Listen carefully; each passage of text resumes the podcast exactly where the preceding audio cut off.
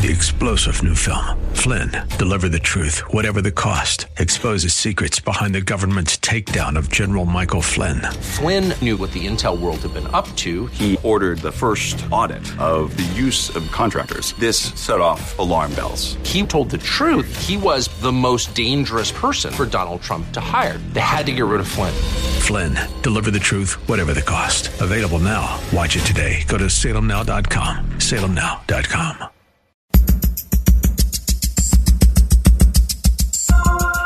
It's Lifeline with Craig Roberts. He's the host of Northern California's longest running conservative talk show. He's a man with a message, a conservative with compassion. He's Lifeline's own Craig Roberts. Good afternoon, Northern California. Welcome. Just about five minutes after the hour, 5 p.m., as we welcome you to another edition of Lifeline. Keeping you company Monday through Friday at this time, as we typically do, addressing issues that impact your life, your world, and your Christian walk.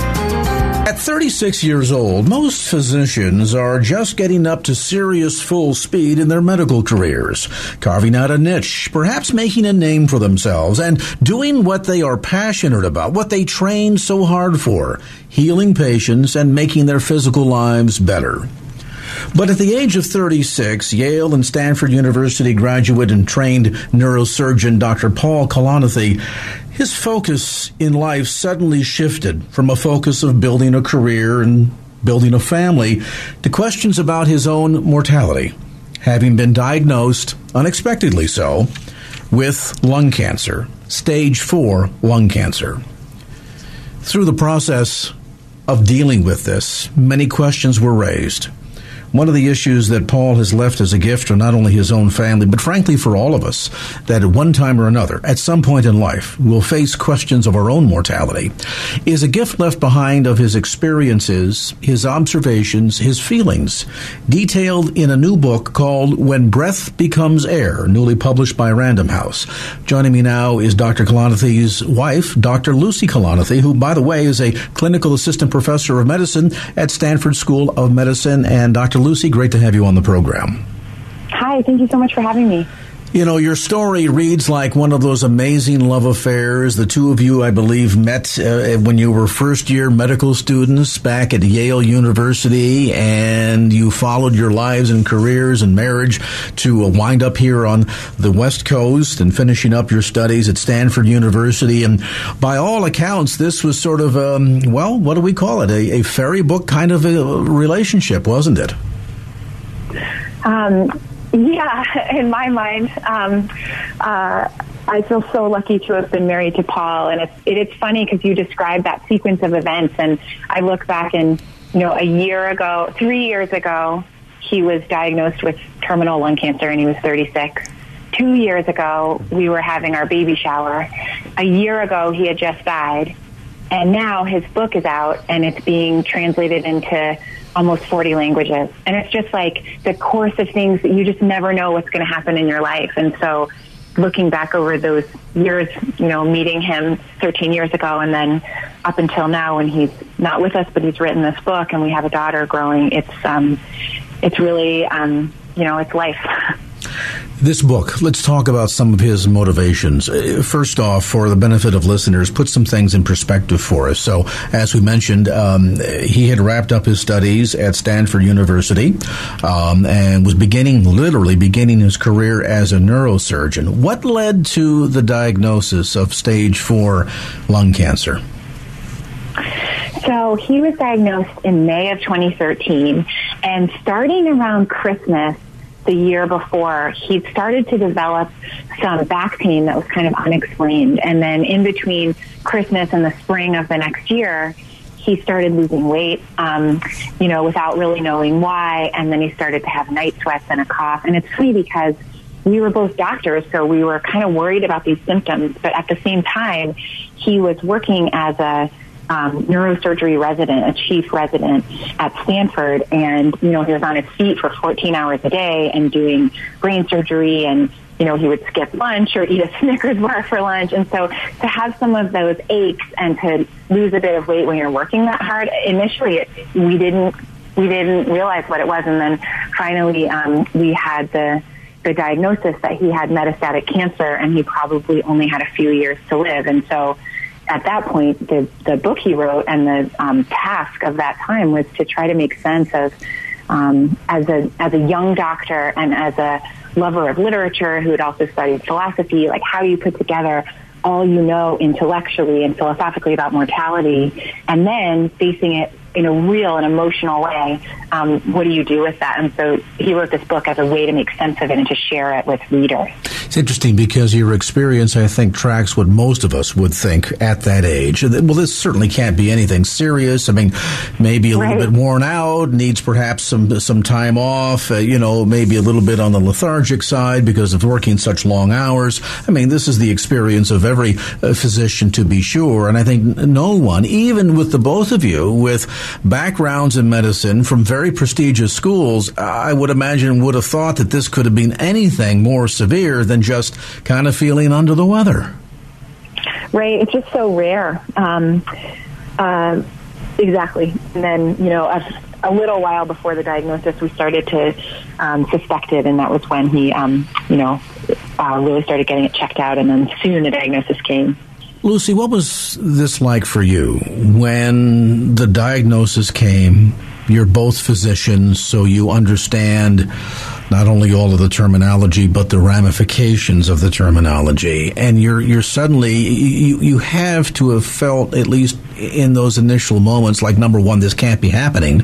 And number 2 how is this possible? You guys are just getting your careers and and lives together started. You haven't even begun to to to start your own family. And suddenly this diagnosis it's not just lung cancer it's stage 4 lung right. cancer. What was your reaction right. like yeah, you're summing it up pretty well. Um, it's it was this really profound and painful moment where um, we had we Paul got admitted to Stanford Hospital um, to get you know expedited workup and, and quick investigation of what was going on, and he went down to the CT scanner and then he was wheeled back into the hospital room and no one was in the room. The two of us were in the room and because he was a physician at Stanford, he went over to the computer and he typed his own name in and he pulled up the CAT scan images. And so he describes this at the beginning of the book, the feeling of looking through those pictures of, you know, somebody's organs and seeing cancer throughout the lungs and the bones and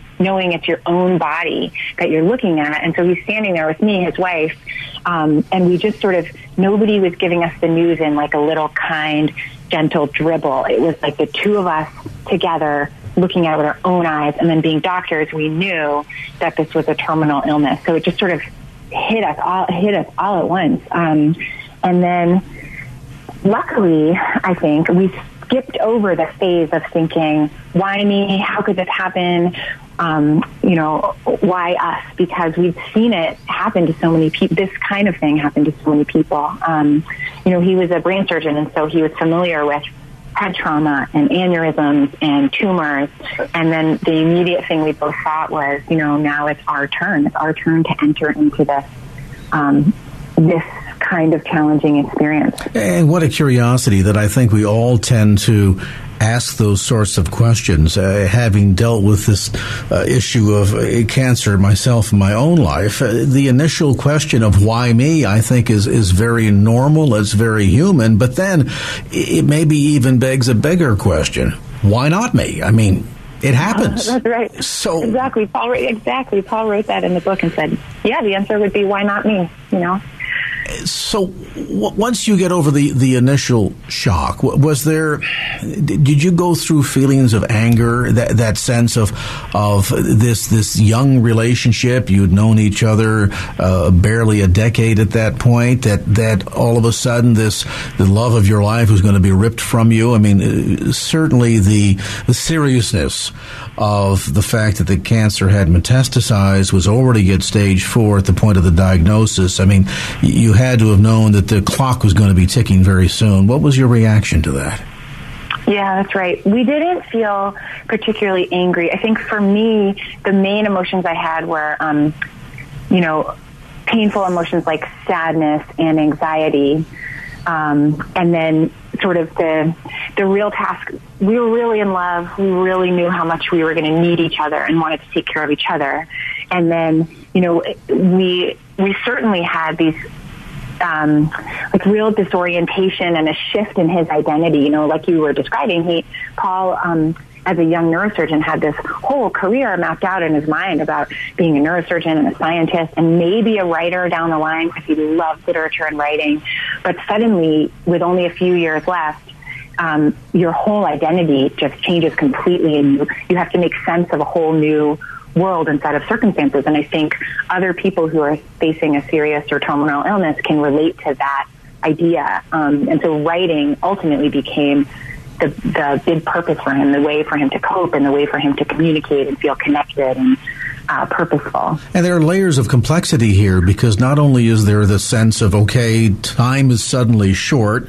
We thought we had our whole lives together. Suddenly there's now a, an expiration date that we can see. So you have to contend with the implications of that on your relationship and outlook on life. And then you, you point out something I think that, that uh, perhaps few of us think about that physicians have to deal with, and that is that you might spend a career, a lifetime uh, caring for patients, and you're used to the physician patient relationship, uh, you're the one who's giving the the diagnosis or prescribing the treatment, or in your husband Paul's case, uh, you know, performing the surgery on the patient, and suddenly the roles have been significantly switched. He goes from being Dr. Paul, the physician, to patient Paul.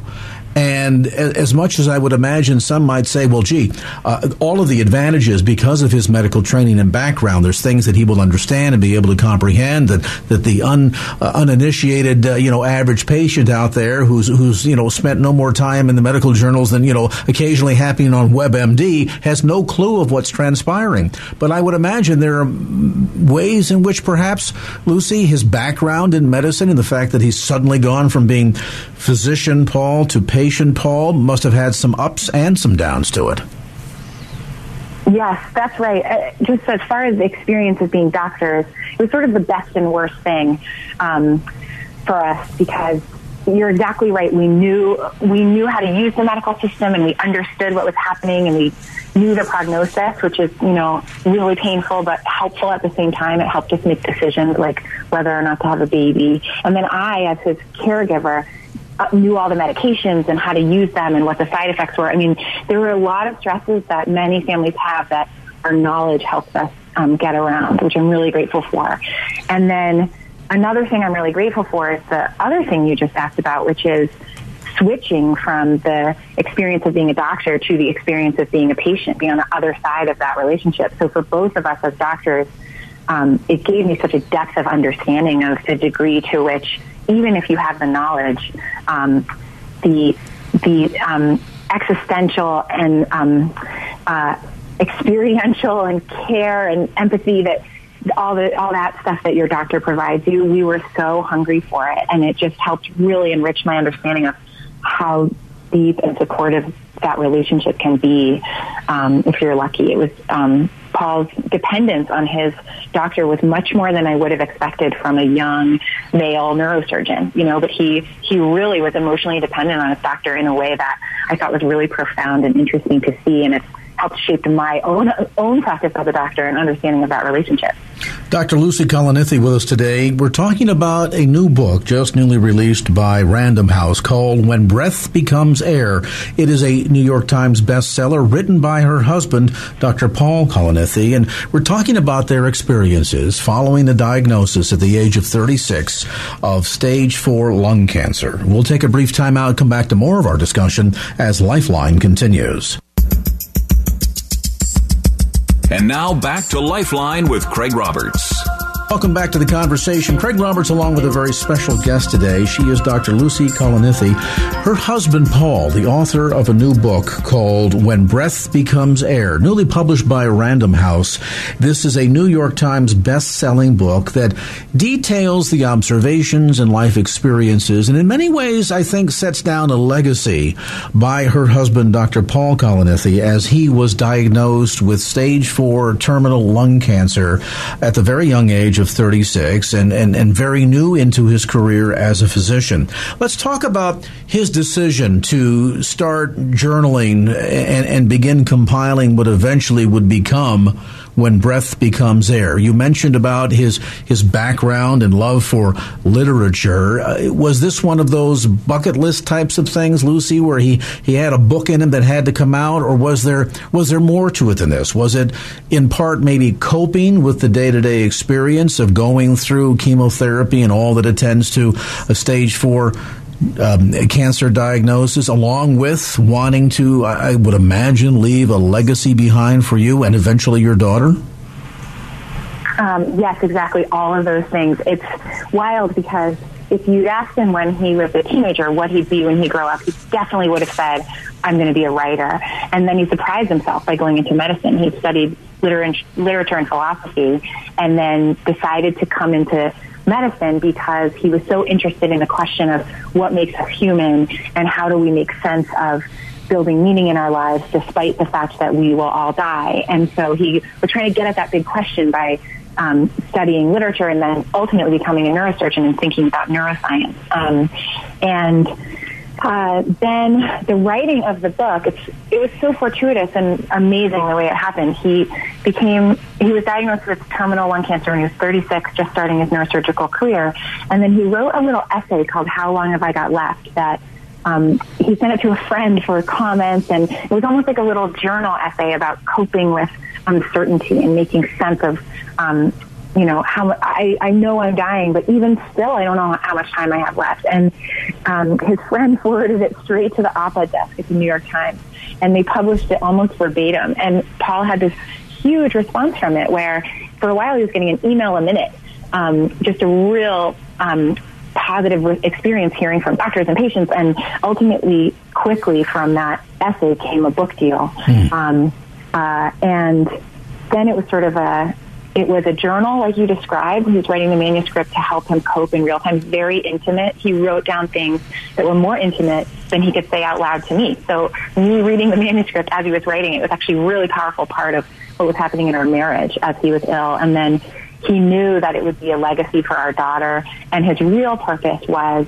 um, not just a journal or a private document, but um, really helping bring the reader into what it feels like to face mortality um, in a very personal way. And at the same time, he's reflecting back on philosophy and literature and his experiences in medicine. So sort of a mix of his whole um, everything he'd learned to that point, and he's trying to he's trying to give it as a gift or something to share. What's amazing about this is is you get the sense perhaps that he's working through a lot of the big questions that, quite frankly, all of us will eventually have to work through, or at least be confronted by. It, it, it might be uh, debatable as to how many people work through it. I, I, I think that perhaps some people uh, work their way through the entirety of life, and, and as they begin to face uh, the the end chapter, don't really think through through uh, has my life been meaningful? And and and, and how do we make uh, a sense of, of, of meaning and purpose in life, even in the face of things that we cannot control, and in some cases are, are very unwelcome, at least early on, and that is death, like in the case of, of Paul, who was facing his mortality at an age probably uh, a third of what is, is normal for most people these days based on longevity tables. And then, too, to leave that that experience, those observations, those feelings behind in a in a permanent document that not only would share his own insights into this question of what does all of this mean, but then too to leave that behind as a gift for you and for your daughter. As you read through the journal in preparation for bringing this book to publication, were there things that surprised you? Um uh, kind of. So I, as I mentioned, he was writing it um, sort of a central piece of the last year of his life was the experience of writing the book, and, and I was really helping. You know, we timed his um, chemo around it, and we adjusted his medication so he could concentrate or sit for long periods of time. You know, the the process of um, being ill with cancer, as you know, is um, isn't easy, and he's trying to write during that. And so as he was writing, I was reading, you know, what was coming out on the page about his experience. And there are a couple different things like he wrote about a rocky patch we went through in our marriage. He writes about that right at the beginning of the book. And then um, he writes about how we wrestled with the decision of whether we should have a baby despite his illness. And, um, you know, he was writing about these really intimate things. And I thought, you know, should I, should I ask him to tone it down or take them out or whatever. And then I was like, you know, if I were a reader, those are the parts I would love. I would love the parts that were real and authentic. And the book is quite intimate and detailed and raw. Um, and I think that's partly why people are responding to it, sort of unflinching and really honest. And um, and it's his story. I, I wasn't going to ask him to change his story, so it did surprise me how um, uh, sort of intimate the types of intimate things he shared. But I actually think that was a really wise decision, and it's turned out to be really positive, including for me. Um, you know, it, it is helping me have intimate conversations with other people based on what Paul shared about our experience. Well, in so many ways, it is a gift that many people, quite frankly, Lucy, will never experience. Uh, they will meet, fall in love, build a family, have a relationship, spend a lifetime together, and then once death takes one of the two uh, individuals in that marriage relationship, there are a lot of memories left behind. There are some wonderful photographs, but to have a permanent document uh, that details the thought process and observations and life experiences that that can go on even to serve as a guide for your daughter in years to come is is an incredibly rare and I think precious gift. And the other thing too that, you talk about in the um, um, the epilogue to this new book, which again for listeners is "When Breath Becomes Air," newly published by Random House, uh, written by Dr. Paul Catalani. Uh, for you in in uh, this process, you talk about much of what you've learned in terms of going through grief what that means, how that nobody can really dictate to you how to grieve or what that process looks like or the timetable. And the other thing that you said uh, that, that really struck me, you talk about this notion and you at one point quote C.S. Lewis that death in and of itself in a relationship is not the end. And so often, a lot of people say, well, the, now that my husband is gone, my wife is gone, it's over. And it, the reality is it's not, it's not the end. It's just a different phase of love. Uh, elaborate on that. Oh, I love that quote so much. He, um, C.S. Lewis writes that in um, A Grief Observed, and he, he says exactly that. Bereavement is not the truncation of married love, but one of its regular phases. And that I just gasped as I read it because I felt that way. I felt after Paul died, I still love him just the same way I loved him. Even if I get remarried in the future, I will still love Paul forever. You know, he's still, um, you know, part of my family and my life experience. And then the, um, the process of shepherding his manuscript for the book When Breath Becomes Air into the real book and then helping Random House choose the cover and writing the epilogue about how Paul died and reflecting on Paul those experiences feel they literally make me feel as if Paul and I are still a team, um, still working on this book, and you know, like I'm still doing something to help Paul live out his life. It's really interesting. It's um, I knew I would feel sad and anxious after he died, and I have, but I didn't realize that those same feelings of love and um, commitment would continue just the same, and they have. I wrote a I wrote an essay in the New York Times called "My Marriage Didn't End When I Became a Widow," and it's about it's about that exact idea. And I think I've had a lot of people tell me that they can relate to that idea about grief. Your your young daughter was too young to, to really perhaps remember much about her father, but as she grows older and goes from being a little girl into a young lady, uh, this this is a book that can serve and guide her well, isn't it? I hope so. It's really my prized possession, and I'm I'm I can't wait until she can read it. Um, the takeaway for for listeners, and we've talked about a lot of the topics here today, Lucy, uh, gone from the shock of a terminal diagnosis at a young age to what it means in terms of the impact on a relationship to trying to think through uh, suddenly facing these questions of eternity at a very early age or a young age, and then uh, wrestling with the questions of meaning of life and the legacy that we would hope to leave behind, the impact of our of our presence, so to speak, having been here on Earth. In, in terms of the big takeaway, if there's any one thing that you would hope the readers can really extract from Paul's book, what would it be? You know, the book, he's writing it, as you know, from the perspective of a neurosurgeon and a lover of literature and a terminally ill man, and he's talking about facing mortality. And the thing he wanted to share is, you know, as you as you're dying and as you're living, um, how do you wrestle with your own values and then create a life that's built around those values and that's truly meaningful? Um, uh, you know, and it's I keep being afraid. You know, people will ask me, so what? So what is the meaning of life? And what is when breath becomes air? Say about that. And I think partly it's the struggle to find meaning that is the meaning, um, and that's sort of what he gets deep into. Those are ultimately questions, of course, that we can only answer for ourselves. But I, I think what's remarkable about this book and both his approach and the effort that you've made in, in making his dream as a published author uh, come to fruition and leaving that legacy behind, not just for yourself and your daughter, but for all of us. And that is to also paint a picture. We, we often hear, especially at, at uh, eulogies, about how well somebody lived and what a class act that they were in life. And yet it is rare that we get a glimpse into uh, the process of how well somebody can die and what it means to, to die with grace and and what that picture looks like. That's a part of life that that you know we don't understand a lot about. We spend uh, oftentimes a lot of energy in trying to avoid that, and yet learning how to to make the the, the final moments of life have as much significance and value and leave behind as much legacy at the end as we do throughout the years on Earth.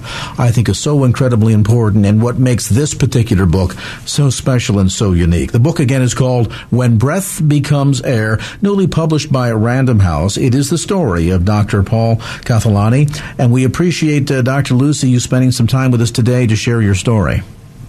Thank you so much for having me. And again, I'll remind listeners the book is available through the usual suspects, Amazon.com. You can also get it on uh, the website for Dr. Paul Kathelany. Let me spell the name for you. It's Paul, P A U L, K A L A N I T H I. And if you just Google When Breath Becomes Air, you'll be able to find the website. Our thanks again to Dr. Lucy Kalanithi, Clinical Assistant Professor of Medicine at Stanford University School of Medicine, for being with us today on this edition of Lifeline. And now back to Lifeline with Craig Roberts. We often hear stories about people that struggle with um, addictions of one sort or another, or in other cases, people that deal with um, depression that uh, is not of their own choosing, but particularly in terms of a, uh, a diagnosis of clinical depression, where people sometimes, in spite of their best efforts, are fighting a, a, a monster that they just can't quite face and deal with. What does it mean? How do you address that? I think that uh, while we've made some great and significant strides in the mental health community in understanding what so-called clinical depression diagnosis is and how to treat it, how to deal with it, for a lot of us in the church, this is still kind of a big curiosity. It's a ministry. Um, joining me now is a gentleman who had to deal with this in terms of um, his um, ministry partner being diagnosed with clinical depression that eventually ended up taking his life. He talks about the story and a not so typical journey of a Mennonite actor. The book is called Laughter is Sacred Space. Ted Swartz, great to have you on the show today. Thank you very much. It's good to be with you. Fascinating book and a lot of turns, uh, and I think ways in which we can learn from your life story. Your um, your beginnings are kind of unique in the sense that uh, you were studying in seminary and uh, had full on plans to become a, a pastor in the Mennonite community there, part of the uh, I guess what the Pennsylvania Dutch community. Yeah, around that area, a little bit east of uh, what we generally consider to be the um, the classic Amish Mennonite uh, Pennsylvania Dutch area, a little bit east of that toward Philadelphia. Okay, so that that yeah. uh, general neck yeah. of the woods, and uh, along the way, uh, it sounds like God had different designs than you did. Is it fair to say it that way? I think that's a pretty good way to say it. Yeah, I I, I think that I I'm a person who. Um, like many of us, I think we're confused by some of the directions that our lives seems to be taking, and, and uh, God's hand in that may may not be a very um, very visible at the time being. Makes an awful lot of sense uh, in retrospect. Um, I was supposed to be a, a, a traditional pastor in a pulpit, and uh, fell in love with theater while I was in seminary. And uh, I was an older student, a non-traditional student, married with three, kid, three kids, and uh, had started um, a path uh, toward being an actor and writing writing uh, plays, and I had met a um, another quite talented comedic partner, um, Lee Eshleman, and we began doing comedy together, and then and started working on biblical story and trying to find where the humor was in that story. Not not trying to make fun of something uh, by laying on the laughter on the outside. Um, I like to think of it as finding where the humanity and the humor connect and create um, situations of humor out of out of trying to uh, feel out a character from the inside out. How did your your community, Ted, your family? You mentioned it was kind of a, a non traditional trajectory for you anyway, yeah. insofar as the fact that you were already married and with the family. And I understand that the congregation that was anticipating you to to eventually uh, become their pastor was covering uh, your expenses and so forth. Yeah. And and, and yeah. you make this what it would from an outsider would appear to be just 180. How do you go from studying to become a a traditional Mennonite pastor? Very stodgy and serious, you know, as, as I guess some perspectives might be, to suddenly being a comedic actor on a stage, working with a uh, another partner in yeah. interpreting scripture, bringing scripture to life, finding the humor again, not the ha ha, let's make fun of it, uh, poke fun at it rather, yeah. but to see the humanity side, as you say, of it all. It just it seems to be just two absolute opposite ends of the continuum. Well, I think at one level it really does feel that way, and my congregation back home was not very happy with me. Initially. I guess not. Huh? Uh, and my wife has been uh, extremely um, patient uh, over the years. As uh, anyone who, who starts their own business then knows that the pieces of of struggling to uh, to make make ends meet in that direction too. I, I think I've come to the conclusion that makes an awful lot of sense. Um, because um, I think theater can be a wonderful metaphor for how we're supposed to function as human beings. Um, uh, to be a good actor means that you're completely present in the moment. Uh, you you have empathy. Uh, you care about another person. That's the only way you can feel like uh, you are connecting to one another on stage. There's a, great deal of humility and vulnerability that happens when you're an actor on stage, and it makes a lot a, a lot of sense um, uh, at one level. Uh, and also um, it's storytelling, and, and story stories remain one of, if not the best way to communicate truth and uh, to grab people's emotions and where their hearts are is to tell stories. Does it make um, it easier to to see other perspectives too? And I ask that question, Ted, because let's face it, when you're when you're an actor, you're you're essentially becoming someone that you're not. And you're yeah, attempting to convince yeah. the audience that you you are this person whom you're not really. Yes, and when absolutely. you get into that position, does it allow you to see things from a different perspective? Is, is that is that how you maybe yeah. eventually were able to say, no, this full time pastoring thing in a Mennonite church? No, that's not exactly what I'm called to do. I, I think that was a great deal of it. I think it's part of why it felt like home to me. I felt like I was finally where I was supposed to be. I think I would have been uh, perhaps a decent pastor uh, but there's a good chance that I would have been a very frustrated pastor. Uh, theater allowed me to find places where I was able to use the gifts that I think I was given uh, much more fully. Um, and I think you're exactly right. You have to learn how um, to care about another person uh, to be able to fully adapt on stage and to be convincing that you're you're someone else.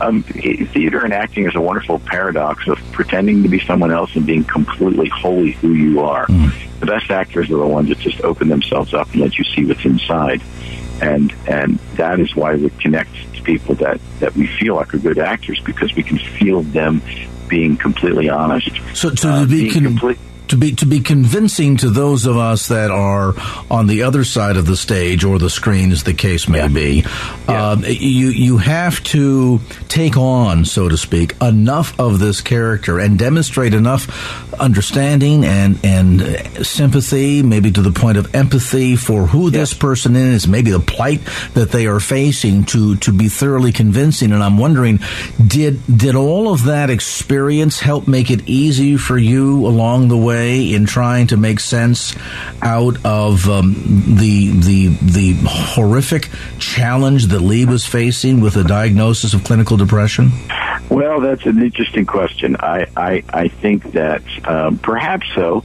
I, am not sure uh, an empathetic person will be drawn. I think to to, to acting in the arts, uh, but it will also teach you. Uh, I think that's probably the case. It, it, it's you know, it was a complicated relationship in many ways. We were we were best friends.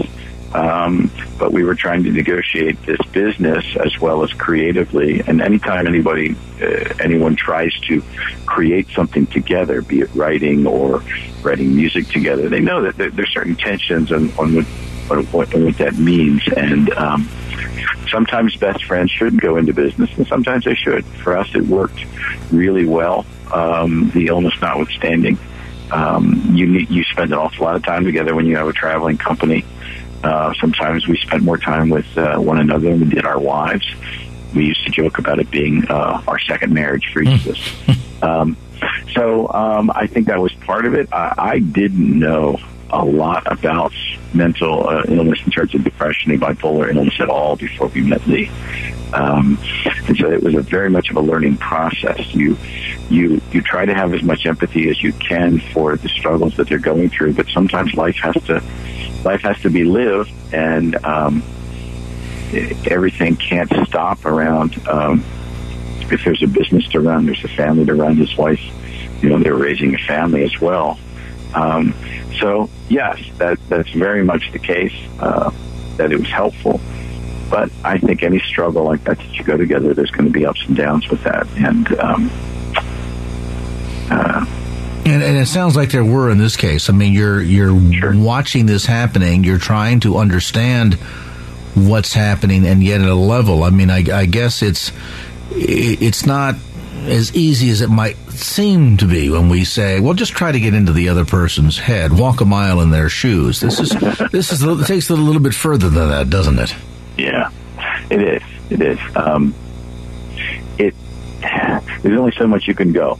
Um, uh, I think it was the illness that that made. Um, uh, I wouldn't call it a barrier, but there's some things that it's it's impossible to know how someone else is feeling when they're when they're struck with an illness like that um, my own depression that I felt uh, after Lee's death and, and uh, trying to figure out what was next and, and what did it all mean and the grief that goes along with that. Uh, I remember thinking a couple of times, I said, uh, I know what this feels like to, to, to try and function on a daily basis with something that is much worse. Um, I don't know how people do it. Um, that gave me a little bit of insight, but it, it, it, I want to be very clear that it was nowhere anywhere close to, to what you would have gone through on a regular basis, where simply getting out of bed feels like it's the biggest struggle you're going to do, go through that day. Yeah, I mean, we're in a season, for example, this time of year when a lot of folks struggle with varying degrees of depression because it's a first major holiday with a loved one who was passed on. Uh, there's there's some sense of loss in life, and uh, all of a sudden the holidays don't seem to mean as much as they used to. And there may be folks listening to our conversation right now saying, you know, uh, Ted, Craig, I'm there right now. Uh, I struggle with getting out of bed in the morning. I'm not quite sure how, how to get myself motivated. Uh, it's every fiber within my being to get up, get dressed, and go to work and try to put on a happy face when I don't feel like doing any of that. Um, what does all of this mean? How do I address all of it? Um, joining me today in the conversation, Ted Swartz. Um, Ted, as we mentioned earlier, is a Mennonite actor um, who talks about life after uh, his creative partner took his own life. Uh, following a, a, multi-year battle with bipolar illness uh, that he eventually succumbed to the disease. And uh, how do we deal with varying degrees of, um, be it depression to an, uh, one extreme uh, to to outright uh, mental illness on another? We'll get back to more of our insights today right after an update on traffic. And now back to Lifeline with Craig Roberts. The conversation today is with Mennonite actor Ted Swartz. The book is called Laughter is Sacred Space, a not so typical journey of a Mennonite actor. This journey from studying to become a full time pastor to discovering the, the arts and then moving in a ministry direction that way. And then the diagnosis that we mentioned earlier of your partner Lee struggling with a clinical diagnosis of, of depression to the point of being bipolar. We talked earlier, Lee, about uh, folks being depressed around the holidays, and that certainly can be a challenge. But Lee's uh, Lee's disease went much deeper than that, didn't it? Yes, it did. It was it was the kind that. Um, well, I describe it at one time. Just it's the uh, it's the constant companion. It's the monster that hides not just under the bed, but around every corner. It's it's part of uh, part of every day. It's part of um, it's I, I call it sometimes the demon that sits on the shoulder and whispers in your ear. Mm. Um, it, it, it's hard to um, it's hard to really articulate some of the issues that, that we seem to to deal with. Medication is an important part of anybody's treatment, medication and therapy, um, but that can uh, most of those have uh, at least at some level. Um, uh, medication, I mean side effects that affect also uh, who you are as a person, and and it uh, it, it can be frustrating because you don't think you you are who you uh, are at the core of your being. Um, for some, it, it becomes um, uh, a spiritual dilemma, and um, I really don't think it, it, it should be. Um, people cast themselves in in, in, in, in, being distanced from God because they have this particular illness, and, and I think it's a um, it's a horrific. Um, I'm not sure I'd call it a mistake, uh, a misnomer about about what it is. How uh, how did you discover? Um, how did you first find out about Lee's passing? Well, it, in, in, many in many cases, apparently, uh, in young men in their early uh, early to mid twenties, it can it can uh, surface. Um, so I met Lee when he was 23, and uh, so there were certain, certain hints of it before that. And uh, I was in full time school, uh, in uh, finishing college, and then going into seminary. So I had a certain amount of of um, life that I was doing there with a family of three boys, um, uh, very young, four four, two, and six months when I started school.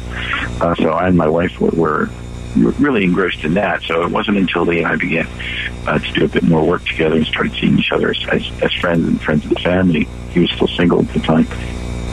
So it was within two years that it started to surface. And um, um, I mean, everybody has points where they're despondent. Um, but they usually see that there's uh, oftentimes we can see that there's a light at the end of the tunnel and we, we help we talk to people we we talk to pastors or we talk to friends we talk to counselors you get professional help and you can find your way through it uh, for me it just seemed to be uh, uh, something that that with yo-yo the manic manic parts were were exhilarating and scary at the same time because he was tremendously creative. Uh, he was a, he was a visual artist and he was a, a wonderful actor at the same time. So he'd be wonderfully creative at those times. Um, I think uh, a 20 to 30 year uh, struggle with this um, can wear you down. Um, so where that the highs are no longer very high, uh, but the lows continue to be low. Um, uh, that's what I, I felt like I've experienced with Lee. And um, it, it, at the point where he he had taken his life, it didn't feel like it was too, in my mind, tremendously different than any other events over the previous ten to fifteen years. And you know, we often hear that that yeah. we look at these these circumstances immediately surrounding a person's decision to take their own life, yeah. and you say, well, you know, the day before the day yeah. of. They I saw them that morning. They seemed to be quite normal. Yeah. a couple of things had happened the day before that might have added a bit to the stress, but didn't seem That's to be right. anything over the the top, anything extraordinary. But you mentioned yeah. something, uh, and uh, maybe it was just in, in quick passing, but I think profound observation. Ted, and that is the idea that this tends to wear you down after a time. That this is not a single event, but layer upon layer upon layer. Am I right? Exactly, exactly. We we had attended a concert the night before, uh, about two hours away, with another mutual friend. and had a wonderful time. The three of us guys night out. We we had a, a great time, and then the next that morning uh, we set up for a show. We were due to do two performances locally, Friday and Saturday night. And we set up on Thursday morning.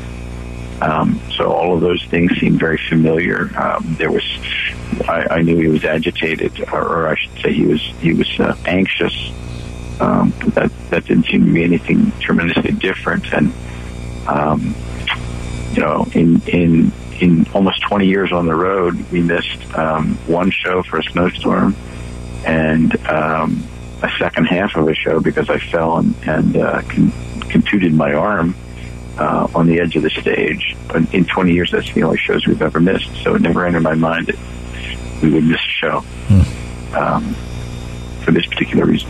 Let's pause on that point. We're going to come back to more of our conversation. Uh, with us today is actor Ted Swartz. A look at his book, Laughter is Sacred Space. I'm Craig Roberts, back with more as Lifeline continues. Three star general Michael J. Flynn, head of the Pentagon Intelligence Agency, knew all the government's dirty secrets. He was one of the most respected generals in the military. Flynn knew what the intel world had been up to. He understood its funding. He ordered the first audit of the use of contractors. This set off alarm bells. The explosive new documentary, Flynn, Deliver the Truth, Whatever the Cost, uncovers the facts behind this scandal. Flynn told the truth. He was the most dangerous person for Donald Trump to hire. I find out the worst enemy that I'm going to face in my life is right here in America. They took my assessment and they wanted me to change it. And I was like, I'm not changing it. They had to get rid of Flynn. With in depth interviews, archival footage, and never before seen personal records of the man behind the headlines. I just felt like I was drowning. Flynn, deliver the truth, whatever the cost. Available now. Watch it today. Go to salemnow.com. Salemnow.com.